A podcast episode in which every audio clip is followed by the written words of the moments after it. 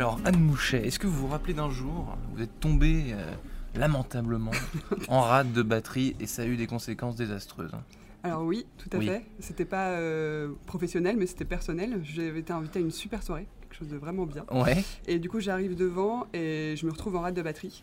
Et donc, euh, pas l'adresse de la personne, pas son numéro, euh, pas, euh, aucun moyen de le joindre. Donc, je- j'étais- en fait, j'étais dans le bon quartier, mais aucun moyen d'y aller. Donc, j'ai dû rentrer chez moi. Et j'ai trouvé personne pour me prêter de la batterie ou pour. euh, parce que les batteries portatives n'étaient pas encore trop démocratisées. Et puis dans les hôtels, les restaurants autour, personne n'a pu m'aider. Donc j'ai dû rentrer chez moi. Donc c'était lamentable. Ouais,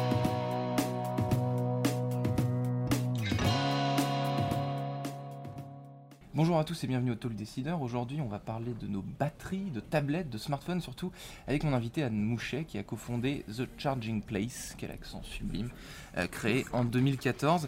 Euh, en 2014, qu'est-ce qui, s'est passé dans, dans votre tête, euh, Anne Mouchet? C'est suite à, ce- à cet échec lamentable que vous avez créé la société ou c'est autre Alors chose? euh, oui, c'est, ça en découle un lié. petit peu. C'est Ouais. lié tout à fait. En fait, on avait envie de créer une société avec mon associé. Hmm. Et on passait un petit peu par toutes les idées, on essayait de trouver un concept qui pouvait fitter. Et du coup, on avait une liste de concepts. Et, en fait, euh, cette idée-là est née de nos échecs euh, avec les batteries et aussi de nos échanges universitaires. En fait, on avait croisé des bornes de rechargement et on s'est dit, on n'en voit pas en France. Et on avait envie, de, du coup, de, de lancer ce concept-là. Donc les bornes de rechargement, ça existait déjà en 2014, Oui. mais pas en France, c'est ça? Euh, c'était en France, il y avait, les prémices, il y voilà, c'est ça. Il y avait encore euh, deux acteurs, mais qui étaient très peu démocratisés à ce moment-là, donc on n'en croisait pas et ça pouvait pas vraiment nous sauver euh, la vie à ce moment-là. Hmm. Et donc vous, vous- votre solution, c'est la première borne, c'est vous qui l'avez dessinée. Comment vous avez fait ça? Avec qui vous avez bossé pour le, Alors, le design, enfin tout, tout, tout, est, tout, tout ça? On a cherché un petit peu euh, partout qui pouvait nous aider parce que nous on était quand même euh, assez jeunes, on avait 21 ans, on était étudiants, on était encore à l'école. Donc on a un petit peu cherché euh, avec l'école qui pouvait nous aider tout ça. On a trouvé un, du coup un designer et un producteur en Hollande. Ouais. et c'est lui qui a fabriqué les cinq premières machines du bêta test, du crash test si ça n'avait pas marché, Ouais. mais du coup ça a fonctionné.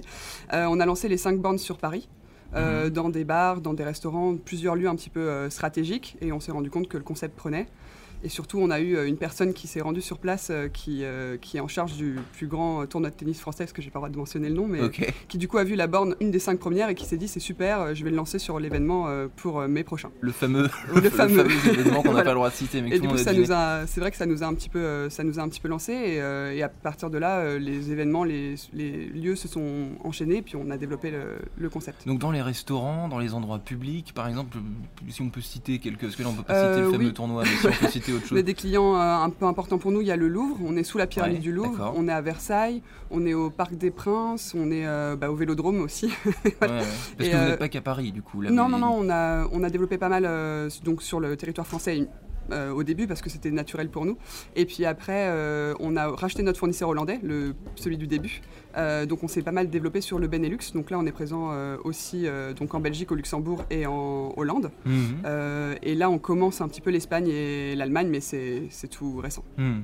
Donc en 5 ans, 5 ans et demi oui, c'est ça. En 5 ans et demi, qu'est-ce qui a changé dans la façon de concevoir ces, ces bornes? Elles sont plus high-tech maintenant, il y a plus de place, elles prennent en charge plus de... Enfin, qu'est-ce qui a changé? Comment ça a évolué c'est- Bah, c'est qu'au début, on n'était pas vraiment producteur, on était uniquement distributeur. Et après, en fait, on a pris en main plus la fabrication. Donc Ouais. la conception, on a, au départ, on dessinait un petit peu sur, euh, sur nos calepins euh, des idées de bornes. Et puis maintenant, on les, fait, euh, on les conçoit et on les fait fabriquer en France. On a relocalisé la production hollandaise, du coup, à Angers. Donc là, on utilise des savoir-faire des usines qui sont déjà existantes, mais Mhm. on leur fournit nos, nos concepts et c'est eux qui les produisent pour nous.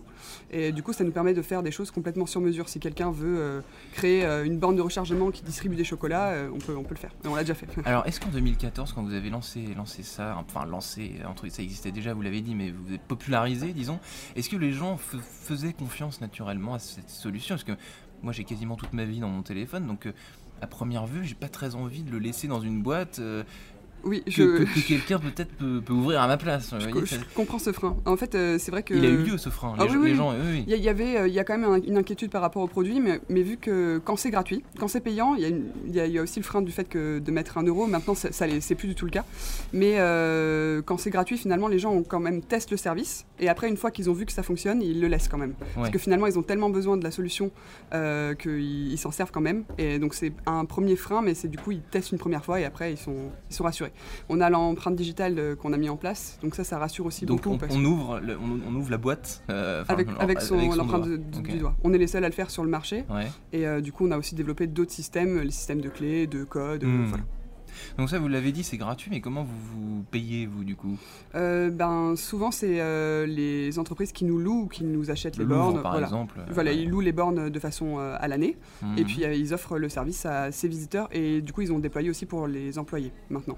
Ok. Parce qu'il y a de plus en plus de demandes parmi euh, les employés. c'est- une sorte de vestiaire euh, Voilà. technologique. C'est ça, exactement. En- en- entre guillemets, comment est-ce qu'il va évoluer ce, ce- ce marché selon vous? Parce que je- si je comprends bien, votre, votre pire ennemi, vous, pour votre business, c'est les, les chargeurs euh, portables. C'est- Euh, c'est- non, c'est pas un ennemi, on les Ah commercialise aussi. On- sur Roland Garros par exemple, on distribue des chargeurs portables qui se rechargent sur une base. Mhm. Et dans nos machines, il y a beaucoup de personnes qui rechargent leur batterie portative. Donc au, au final, ça, ça s'intègre plutôt bien notre modèle. Non, le, Donc vous n'avez pas vous Bah, L'ennemi, ce serait euh, éventuellement que les batteries durent plus longtemps, mais Ah. c'est pas vraiment le cas aujourd'hui, euh, parce qu'en fait, vu qu'ils développent euh, plus vite les applications que les, que les batteries, euh, ben, pour l'instant, on reste, on reste Et puis l'obsolescence des batteries, ça fait aussi partie de l'obsolescence des smartphones, etc. Enfin, qui est programmé pour l'instant, oui. Donc non, non, mais après, le pneu pour, increvable nous, n'existe pas, la batterie increvable non plus. c'est ça.